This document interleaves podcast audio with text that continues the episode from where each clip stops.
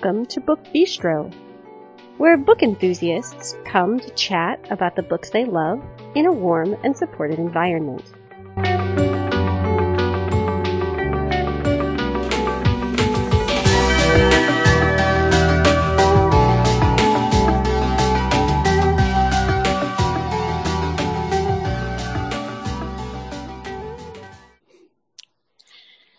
Today is Monday, October 26th, 2020. I'm Shannon and I'm here tonight with Brooke and Melissa, and we are talking about memoirs. We did a memoir episode last year. Um, I think Natalia and Amber did it with us last year. But we are back with more fantastic memoirs. So before I turn it over to Brooke, who will start us off, I want to give you the usual housekeeping information. You can find us on Twitter and on Facebook by searching Book Bistro Podcast. You can always post just on the Book Bistro timeline. Some of you have done that. I'm always so happy to see when you've published posts there. You can join our Facebook listener group where you can chat with us as well as with other podcast listeners. You can keep an eye on some of what we're reading. We usually update you each Wednesday with a look at our current reads. If you'd like to get a hold of us and social media is not really your thing, you can email us. That address is the book bistro podcast at gmail.com. And Okay. now, Brooke, whenever you are ready. Cool. So the first book that I'm going to talk about tonight is Know My Name, a memoir by Chanel Miller. And this book is about a woman who was sexually assaulted on the Stanford campus. And even though all the procedures happened and like everything kind of went in quotes good, like went proper, um, her accuser only ended up getting six months. So Yeah. she um, she ended up publishing her um, not publishing, but like releasing her impact victim impact statement on the um, on BuzzFeed, and it ended up going viral. And so, by this going viral, she was able to um, influence some of the California laws when it comes to sexual assault and things like that. And also, the judge um, was recused. That um, or I can't remember exactly what it's called, but he he no longer has his position. So I Oh. thought that was really I thought that was really neat. Um, so her book is like it it's full of emotion. Like it's a very very hard book to read, but I think it's an important book to read because I feel as though people need to know that if it happens to them, like they're not the only one, and they need to know that that things can like you can come not like you can't get you're not going to get over it but you're but you can get like you can find yourself again. So in this book chanel talks about the whole process and how when you're a victim of a sexual assault you almost get re-victimized when you go through the whole legal process. And she talked about how um, the legal system is kind of made where the people like rich people kind of get off and like they don't get as long as less fortunate people. And also like people um i guess the the guy who um brock turner who sexually assaulted her he was a kind of he was going places. So i think that also played into his short um incarceration So Oh, yeah, there was all this talk about how he was like, you know, his whole life shouldn't be ruined by this. exactly I'm exactly not sure why not, but it shouldn't. They say.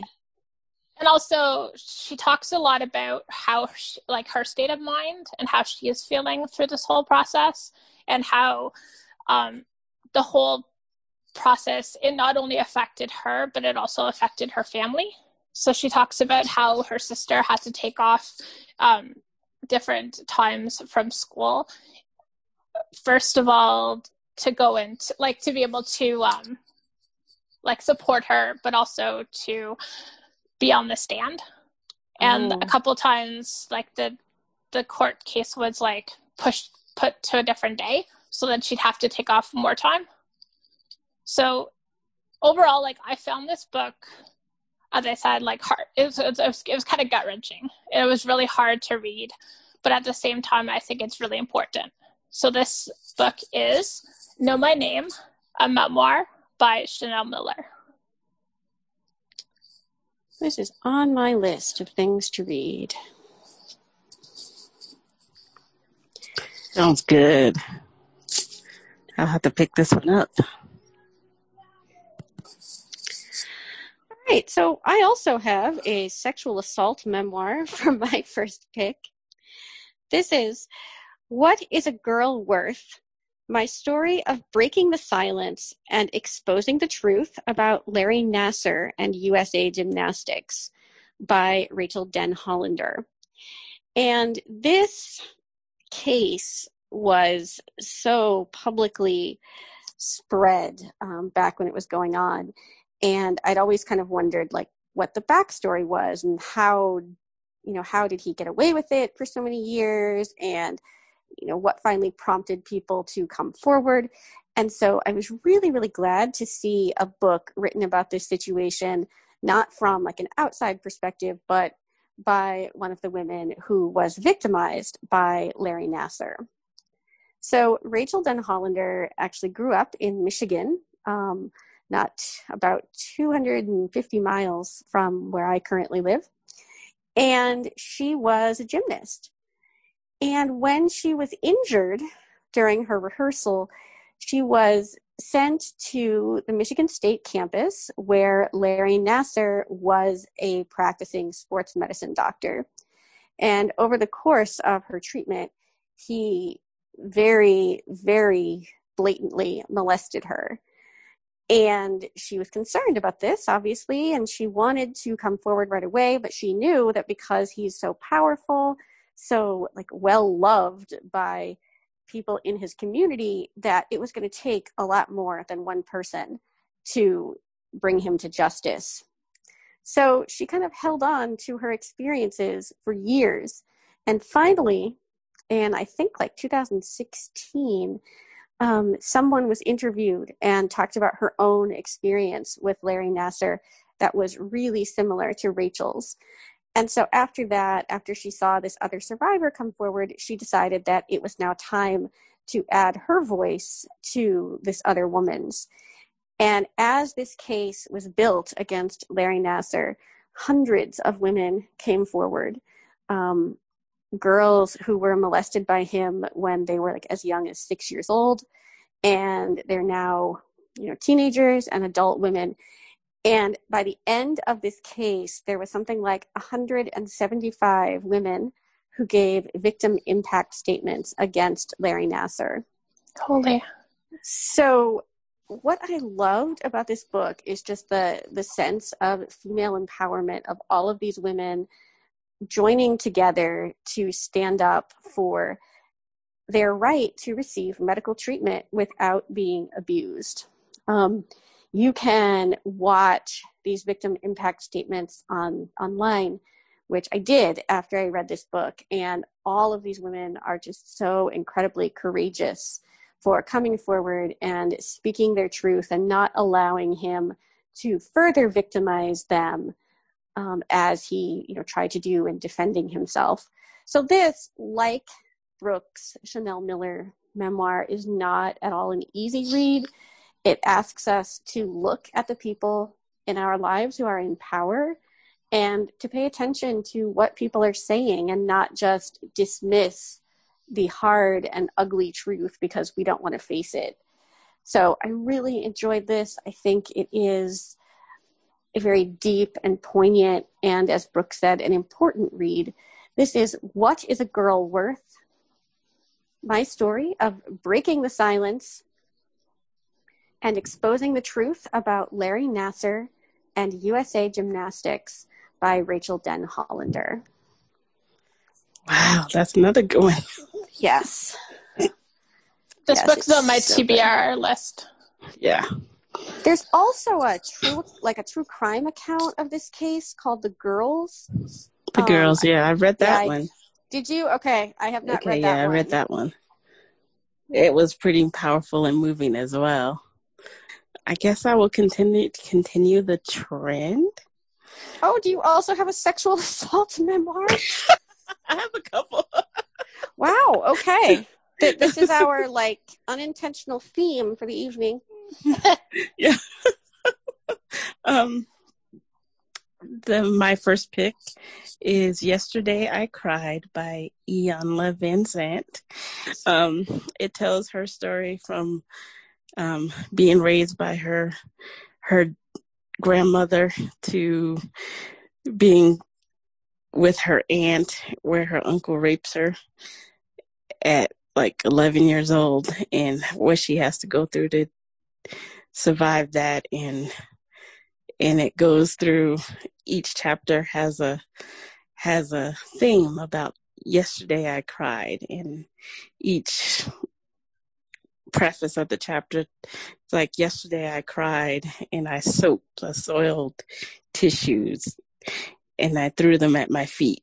And it's very moving and emotional and also empowering because she she survived all of that and and became a a therapist. And she's a book writer and a talk show host. And she did all of this despite being raped by her uncle and being abused by her dad and being you know just left abandoned by people in her life so it is Yesterday I Cried by Iyanla Vanzant. There's this beautiful song at the end called Today, and I cannot find it. I cannot find it anywhere. Oh, like you can't purchase it? You, you can't purchase the song, um, Mm. but it is a very beautiful song. And it's like, oh my goodness, I, I read it, reread it for the podcast and I just tear up every time I hear that song because it's so moving. I will have to check this one out as well. So I'm gonna go a little bit um happier, I guess. so All my next pick is Here We Go Again, My Life in Television by Betty White. Ha! Yay. um, so this book it goes through Betty's fifty like first fifty years of tel- like of um of being an actor um, an actress as well as her time it talks about her time in radio like that's where she started so she talks about um doing the different how back in the days when she was on radio, they actually had to act out and stuff for the commercials. So Oh. there was sometimes there was like if they didn't do a really good job, then that company never came back. Or they had like um a certain amount of time that they had to like fill and the people that the guy that she was she first started out with, I can't remember his name, but they would do it like completely off the top of their head. So I I totally have great respect for her to be able to do that because I couldn't even imagine.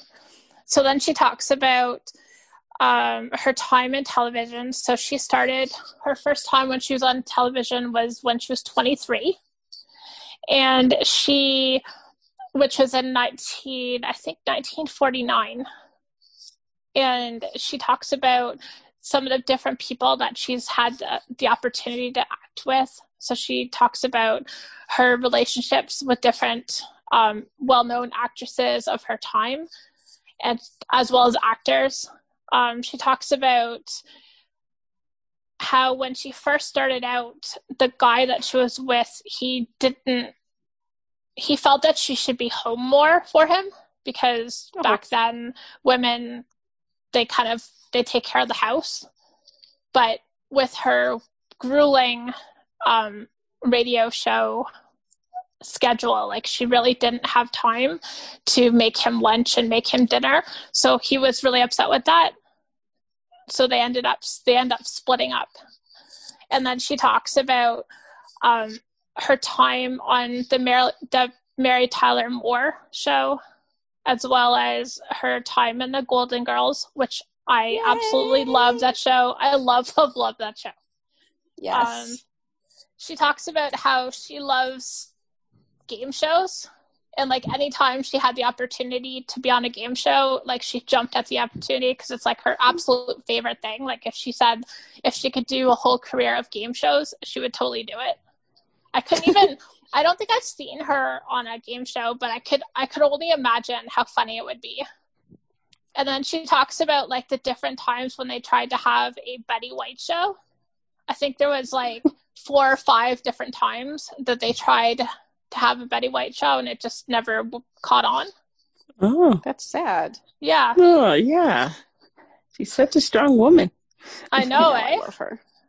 And like, uh, I think Canadians the biggest thing. Out. I think the biggest thing that res- that I respect in her is her love of animals. Like oh, she yeah. has like she does a lot with animals. Um, I know she was part of the the Morris Foundation, which they're mm-hmm. actually doing. A, they have a golden study going on. It's like an ongoing study that takes uh, 3,000 goldens involved in it.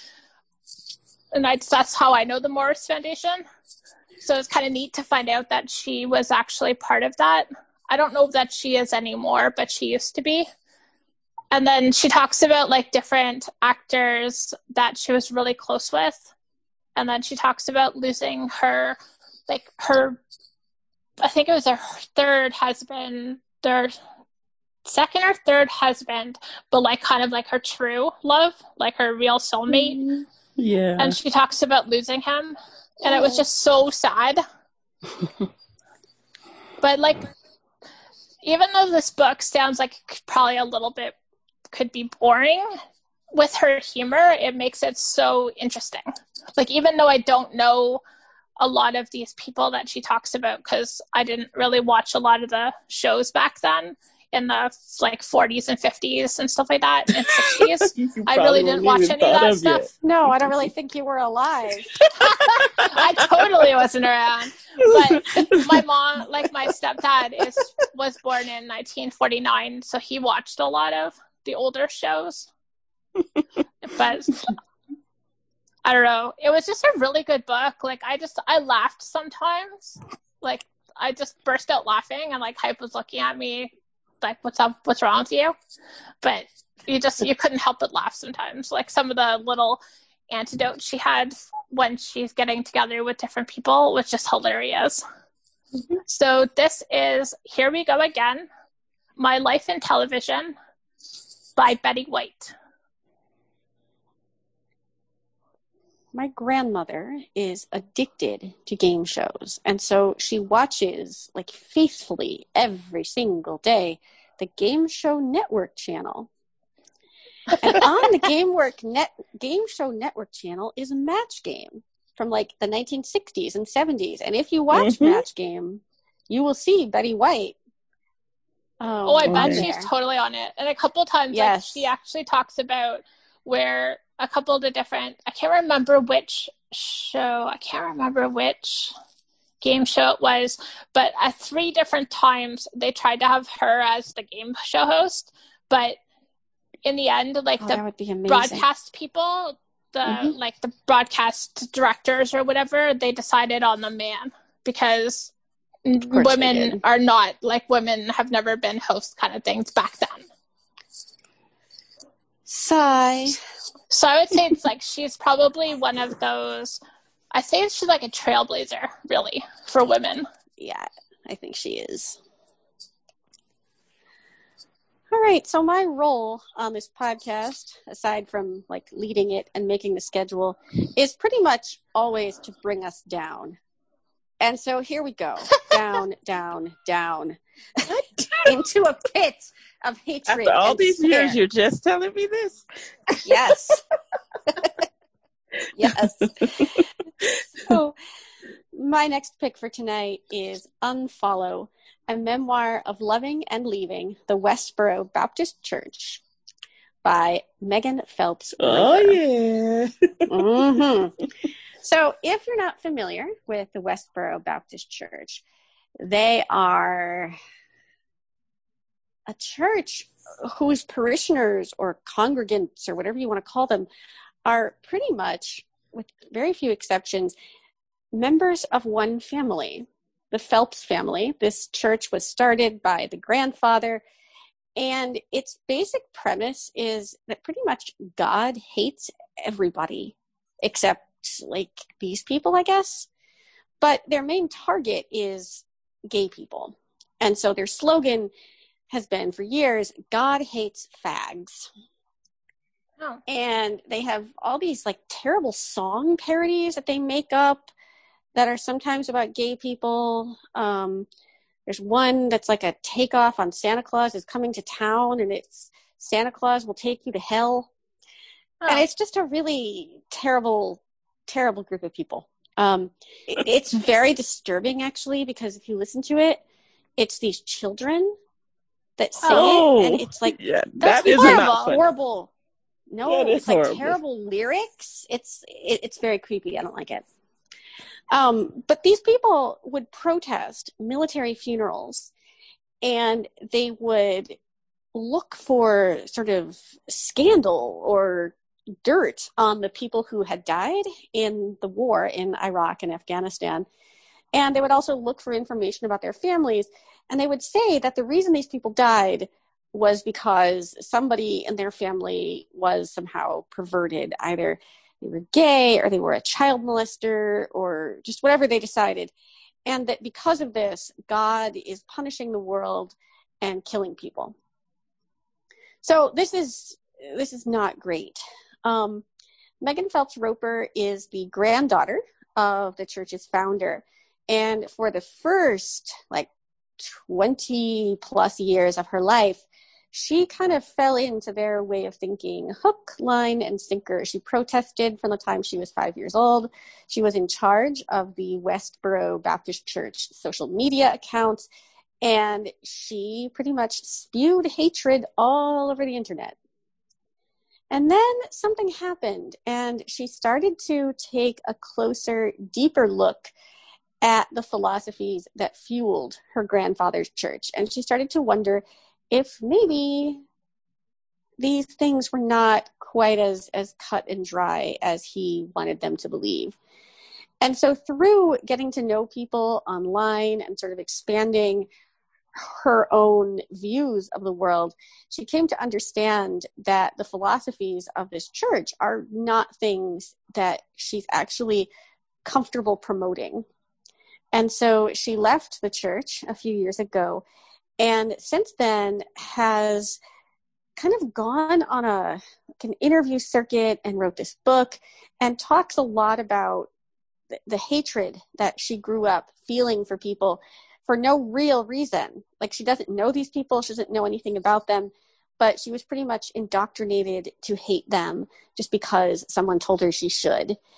And now, as a woman who is able to think rationally and make decisions for herself, she realizes that you know if you're going to hate people, you need to really know them and understand them. And I'm not going to say that she is like an ally to LGBTQ people um, because I don't know that that's true. But she's also not full of the same kind of vitriolic hatred that she was when she was part of this church. This was a really hard book to read. Um, as someone who identifies as lesbian, it was really hard to hear like so much hate speech and just have it like out there in the world. And yet, I did really enjoy watching her sort of see the error of her ways and understand that, you know, at our core, we are all people and we are perhaps more similar than we are different. So this is Unfollow, a memoir of loving and leaving the Westboro Baptist Church by Megan Phelps Roper. I've read reviews on this and I've seen it on a lot of shows, but I haven't read it yet. And I guess I better move it up on my TBR. which is pretty huge. if you go to you, YouTube, there's a documentary that was done by um, oh. Louis Theroux from the BBC. Mm-hmm. And it interviews like all these people, like little kids will tell you like all the people that God hates. And it's like super disturbing, but it also sort of gives you a look into yeah. their beliefs and like how yeah. how this happened. I think they tried to they showed up at my cousin's funeral. He was a he was killed in Afghanistan. Oh, I'm sure they did. They tried to show they showed up, but uh my family's big were bigger than that crowd they had with them and they were told to leave and they did. Usually they're you know, falling on the ground. They're doing all kinds of things to oh yeah stir up trouble. But I think they were outmatched. Christine's Christine's nephew was killed in um, in Iraq, I believe, mm-hmm. and they showed up at his funeral and were yeah horrible people. My next pick is I Know Why the Caged Bird Sings by Maya Angelou. She um, wrote this and it chron- it does chronicle her sexual assault, but it also has a lot of humorous things in it, like her and her brother clowning around in the church, and she laughed so hard she peed on her peed her pants. And, Here, yeah, yeah, or how she had this imagination of how her grandmother would talk to the dentist about about um, having her teeth pulled or whatever. And, you know, she has a lot of humorous, but the thing that still fascinates me is that she didn't speak for quite a long time because the guy that sexually assaulted her was killed. And she thought it was because she um, had told who he was. Oh. And they never knew they never you know, she never knew that that wasn't the reason he was killed. Um, and she was very tall, a very tall woman, and she kind of had a deep voice. If you've heard her speak, you you know what I mean. Um, and one spot in there, she was a teenager, and she says to this guy, "Would you like to have sexual intercourse with me?"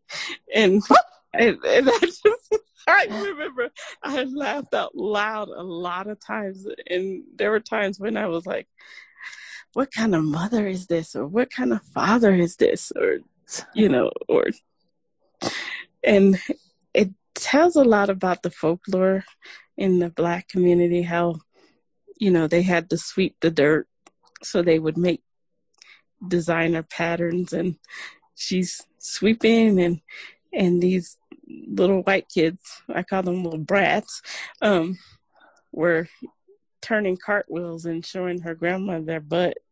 And grandma was like, "Oh yeah, okay," and and how mad she was. So she was madly sweeping these patterns, and and then she had a really good relationship with her grandma, though. Um, you know, and I think she was the one that finally got her to talk again. So it's it has some, you know, sad things, but it is very humorous. And growing up, I can imagine, you know, you're brought up in the church in the black community and that's one thing you don't do is show out in church. And that's what her and her brother did and she ended up getting a whipping because Ooh. in the middle of church she they're making fun of the the minister and that's when she pees her pants and oh. she gets a, whip, a whipping later because instead of you know slinking back to their seats they're rolling all over the floor and they're laughing and cutting up i'm like oh yeah oh. So it's I Know Why the Caged Bird Sings by Maya Angelou. Maya Angelou is phenomenal. Mm-hmm. It is all I can say. Yes. So my next pick is Just Mercy, a story of justice and redemption by Bryan Stevenson. So Bryan Stevenson was a young or is. I, I don't know well, I don't know if he's young now, but when this was written, he was a young um, he talks about when he was a young lawyer and he started equal justice um, the equal justice initiative. And this was in alabama which has the most incarcerated like um, death row inmates. And so his organization they took on cases um, from people in poverty but also of people that were wrongly accused. So this book one of the cases that kind of goes along the whole throughout the book like you kind of go back to it every once in a while and then you go on to something different is the the um the case of Walter McMillian and Walter was wrongly accused of killing a um, white woman or a white girl, and he was put on death row. So Bryan takes on his case and goes through all the like he talks about the different processes he has to go through, like um, the different appeals he talks about. So you would think that like this book would be kind of boring, but it was actually it flowed really nicely. Like it talked about um, other cases that they were doing. It talked about his fight for um, for children that were incarcerated. Like he um, he kind of took on cases of that because he he felt that it was not very just for young children to be convicted of life in prison, like given life in prison for things. Um, True. He was. He talked about. Um,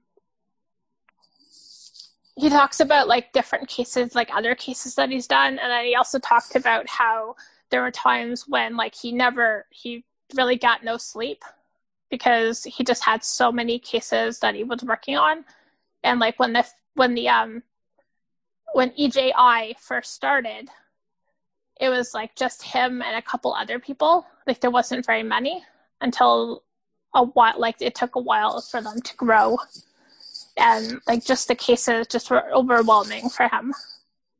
So I think that I like I felt that this book was a good look into the American justice system and the injustices that happen, especially how it favors the rich and it kind of leaves the poor in the like in the dust and how in his little kind of corner of America he really tried to make a difference. So this is Just Mercy, a story of justice and redemption by Bryan Stevenson. Yeah, I have a personal connection to that that this particular book. Mm, yeah, um, it takes place in my hometown in Alabama. Oh, that's, that's interesting. You know, I wondered if I knew that you were from Alabama, and I wondered if it was anywhere like near um, where this was. I didn't realize it was the exact town. Yeah, it's the exact town, and I also have a cousin that served on was on death row and they commuted his sentence to life in prison because they lost the records or something. uh huh. Because yeah. that's how fantastic our justice, justice system is. Mm-hmm. Just, it was hard. Like it was hard to read. Like I felt bad, and I felt bad for him having to decide like what cases to take on because like there's just yeah. too many like how i just couldn't even imagine like how do you pick like how do you say no to somebody? I just i don't right. know if i could do it. You'd have to but i don't know that i could do it. Yeah i mean i guess you you would have to because i mean you can't you can't do all the cases everywhere. Like there's just not enough time in the world to do that. But it would be hard. All right so my role as i said is usually to bring us down. But that is not what I'm doing now. I am giving us a bit of a more favorable view of our justice system. This is Half Broke, a memoir by Ginger Gaffney. And Ginger Gaffney is a horse trainer, and she was called out to an alternative prison ranch in New Mexico to help some horses that were displaying very, very unusual behaviors. Um, apparently, these horses would chase people when they were taking like garbage to the dumpsters and they would attack people and kick them and bite them and just basically like rule this ranch with, with terror. And this is not normally how horses behave. And the people who are in charge of this prison know that something needs to change, but they don't have a lot of expertise when it comes to horses. And so they reach out to Ginger, who agrees to spend some time on the ranch and not only get to know these horses, but also get to know the prisoners who are working with these horses and try to affect some change in the way that these people relate to the animals. So she starts working with the prisoners and she learns that the ranch is kind of an unusual environment because it is still considered part of the prison system, but it's known as an alternative prison. It is supervised by other prisoners and it's a very difficult place to get into. Um, you have to have all these interviews, and a judge has to agree that you can serve out part of your sentence on the ranch. Um, there are very strict rules once you're there. And so Ginger slowly begins to get to know a group of prisoners who work with these horses. And it's just a really, really lovely look at the ways in which animals communicate with people and the way that by working with animals and developing close relationships with them, we can become, in a lot of ways, better people. Um, I really enjoyed this. I was a pretty big horse lover as a kid, and I just really enjoyed learning about the ways in which horses have been trained to help heal some people who are really in need of healing. This is a story about people who are in prison for drug offenses, people who have ser- are serving time for nonviolent criminal offenses, and just the ways in which they're trying to turn their lives around and the way Ginger and the horses can help them do that. Um, it's a pretty quick read. It's kind of split up into little vignettes that outline like her time on the ranch and the way that it affected her. We also go back in time to Ginger's early life and we learn a little bit about her and kind of what prompted her to become a horse trainer and how she ended up out on this New Mexico ranch. So this is Half Broke, a memoir by Ginger Gaffney, and I'm really, really glad I picked it up. Wow. Kind of like that one too. Okay. Yeah. I downloaded this book. I just haven't. Did you? It yeah. Oh, I think you'll I, like it. I saw it, but I didn't know if you were gonna do it, so I was waiting to see if you were gonna do it. And if you were gonna do it, then I was gonna do a different one.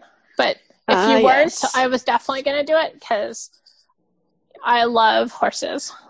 Yeah, I think you'll really like it. It's it's well done.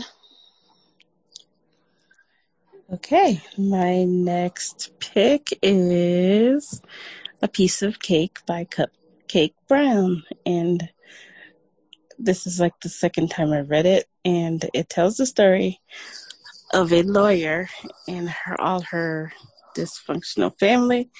I don't know where that noise is coming from. And um, it also tells her story of abuse and and basically her triumphs. I mean, she goes from being a prostitute to a lawyer, and it it just kind of her journey. Um, so that's a piece of cake by Cupcake Brown, and it's kind of short. I finished it in a couple hours. Yeah, it's a pretty quick read, but it's like super intense. Yes, that it is. That it is. I agree. I read you it. have to look uh, for it. it. Sounds really good. Yeah, I think you'll like it. I read it. I don't know, probably eight or nine years ago now. Yeah, I read it for the podcast. That was my second time reading it. It's one of those, I feel like, no matter how long it's been since you read it the first time, it kind of always stays with you just because Yeah, it it's so lose intense. its luster. No, it really doesn't. Mm-mm. So my last pick tonight is Me by Elton John. And this book Ah. has actually been on my list for about a year now. So I was really excited that we were doing this episode because it gave me the opportunity to read this book. So Elton John, as everyone knows, is is a rock singer, and this book it chronicles his life from the time he like he, it starts out when he's young so he um his original name was reginald dwight which i actually had no idea i had no idea that this was his name so when i heard it i was like oh really i was shocked so it talks about how he was very shy when he was young and how he had a bit of a difficult relationship with his parents. They weren't the like the most caring individuals. And then he talks about I, I guess I would say like the first part of the book is about him kind of finding his way in terms of his sexuality. Because he's really not he can't like he's not quite he doesn't he's not quite there yet. He doesn't know what what he wants or what would make him happy. So like the first part of the book talks about when he was 23 and he hit the rock scene.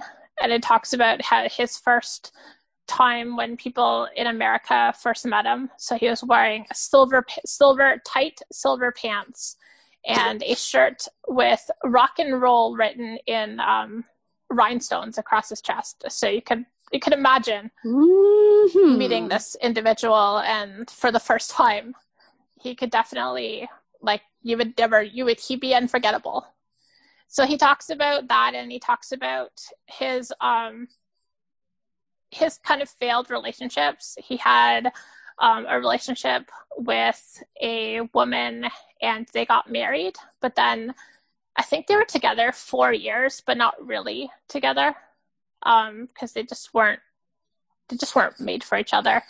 And so he, they talk about that, and then he talks about his um, time growing up in Pinner. So he grew up in Pinner, England, and he talks about like how I guess like the coolest part that I thought was he talks about dancing to disco with the Queen. so I thought that was pretty cool. And like he talks about his relation, like his friendships with um, John Lennon, which I didn't know a lot about him. Oh. So it was so neat to hear about like the other side of John Lennon, not the like not the side that you uh, that everybody kind of the public side that you would normally see.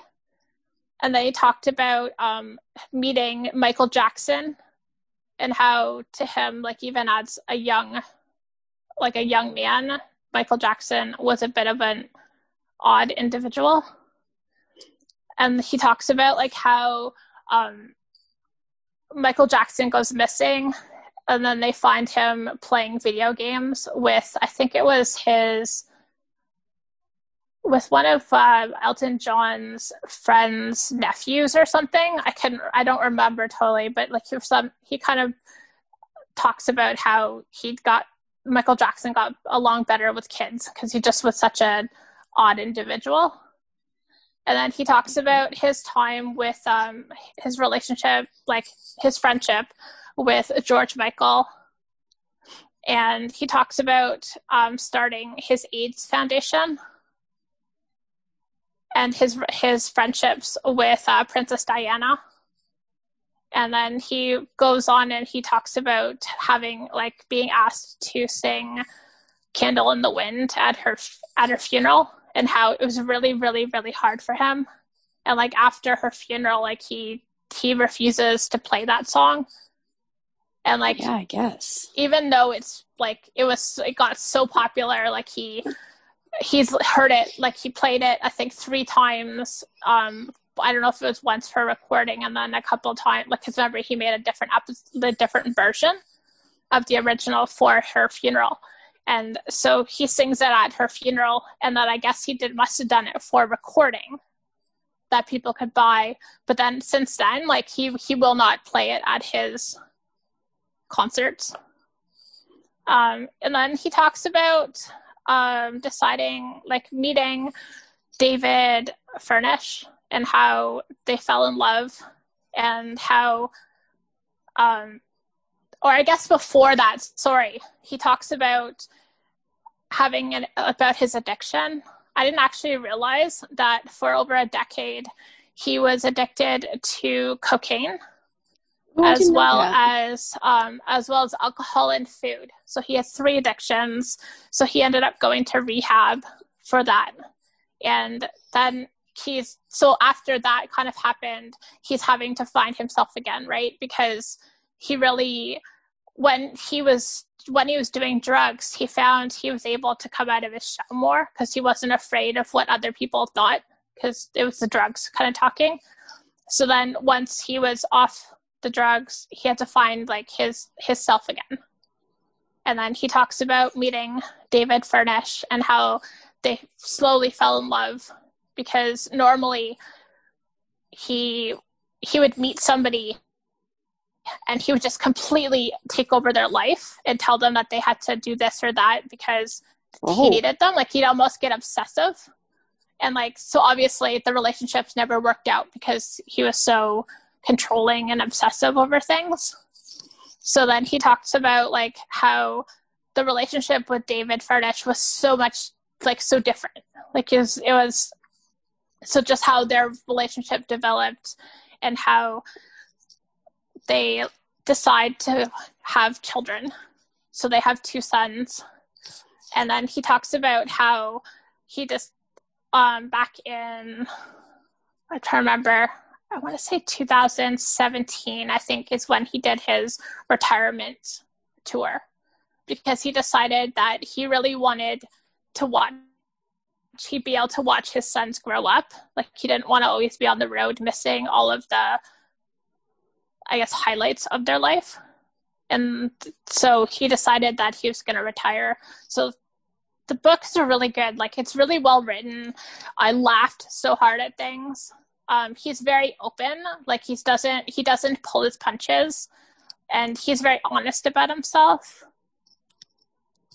So this book is Me by Elton John. My mom saw his uh, farewell tour and really enjoyed it. Yeah, so this book, if you don't want to read the book, um, his he's got the movie Rocket Man. Oh yeah, and I, I think, think, they made also, a play of it too. Yeah, and so I, I think it kind of chronicles his life similar, but I I would assume you probably lose a lot of the more personal things that you get to learn about in his uh, memoir. So let's move from rock and roll to opera. My last book tonight is Stand Up Straight and Sing by Jessye Norman. And Jessye Norman is one of the very few African American opera singers in in pretty much anyone's experience. She talks about how she had so few role models growing up and there were a lot of people who didn't believe that a black girl from the segregated south would ever really make it as a classical singer. And yet she did.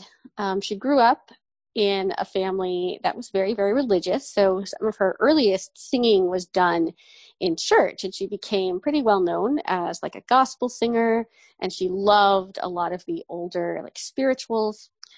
But she really started to understand the power of the human voice and the way in which she could reach out to people if she took care of her voice properly. And so she started to train classically and discovered a love of opera. And she has pretty much sung like all over the world um, in Europe, in different places in Asia, in America. She's just very, very well traveled, um, very well known and revered in classical circles. Um, I have heard her sing Um, if you go online, you can hear several of her performances, and she is fantastic. As someone who grew up studying classical voice, um, I was really intrigued to kind of see the world of opera through the eyes of a minority that's different from my own. Um, as a person with a disability, I have often felt um, kind of unwelcome in in the world of, of classical music. And not that i want others to feel that way but it was sort of refreshing to know that you know it's not only people with disabilities who are looked down on.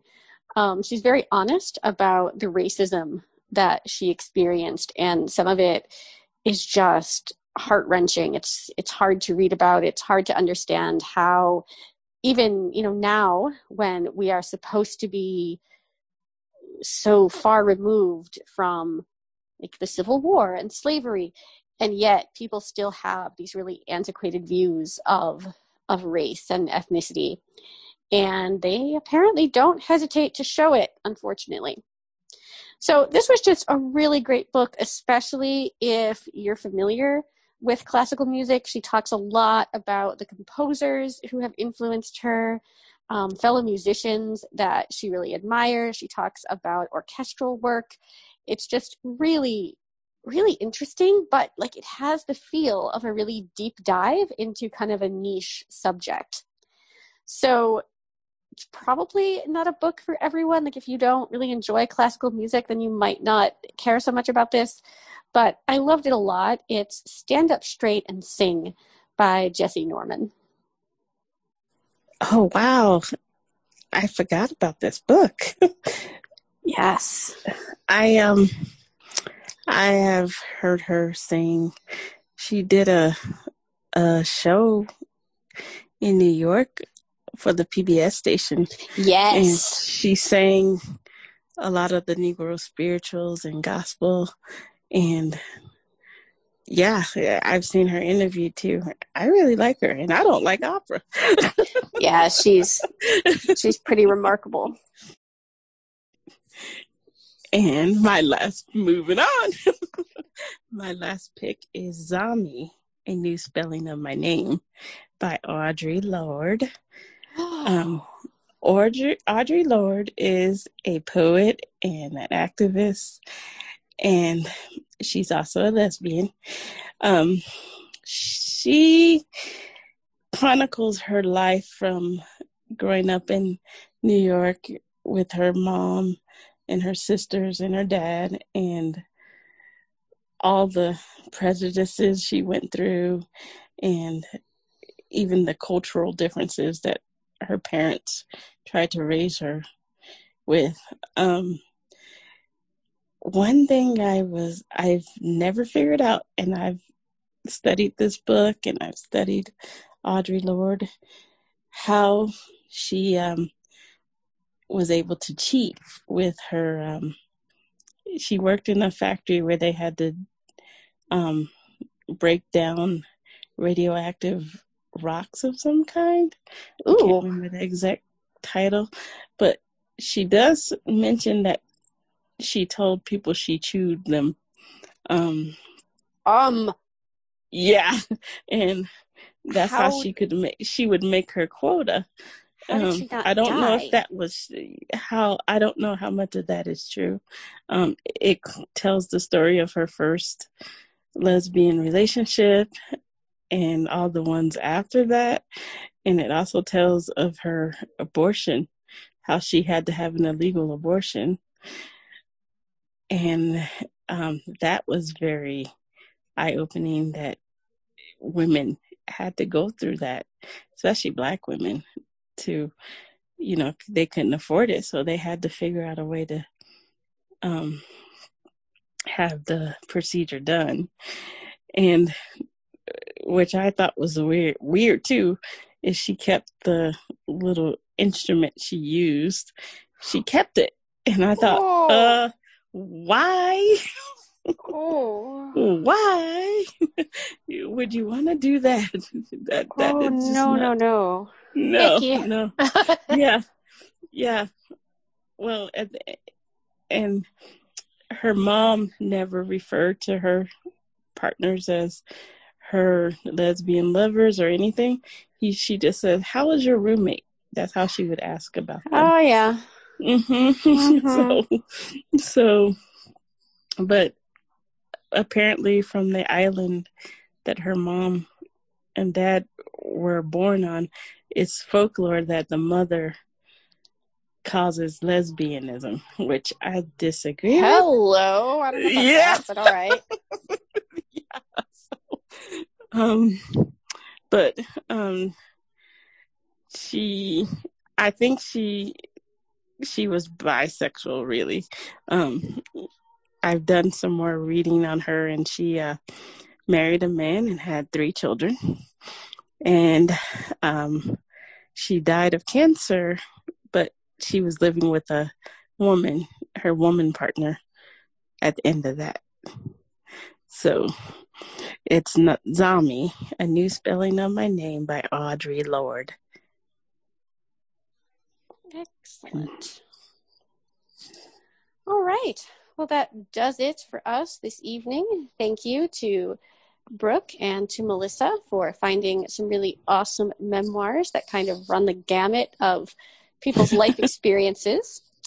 Thanks, as always, goes out to Christine for all of her fantastic editing. And thank you so Yay. much to each and every one of you who join us each week as we talk about some pretty awesome books.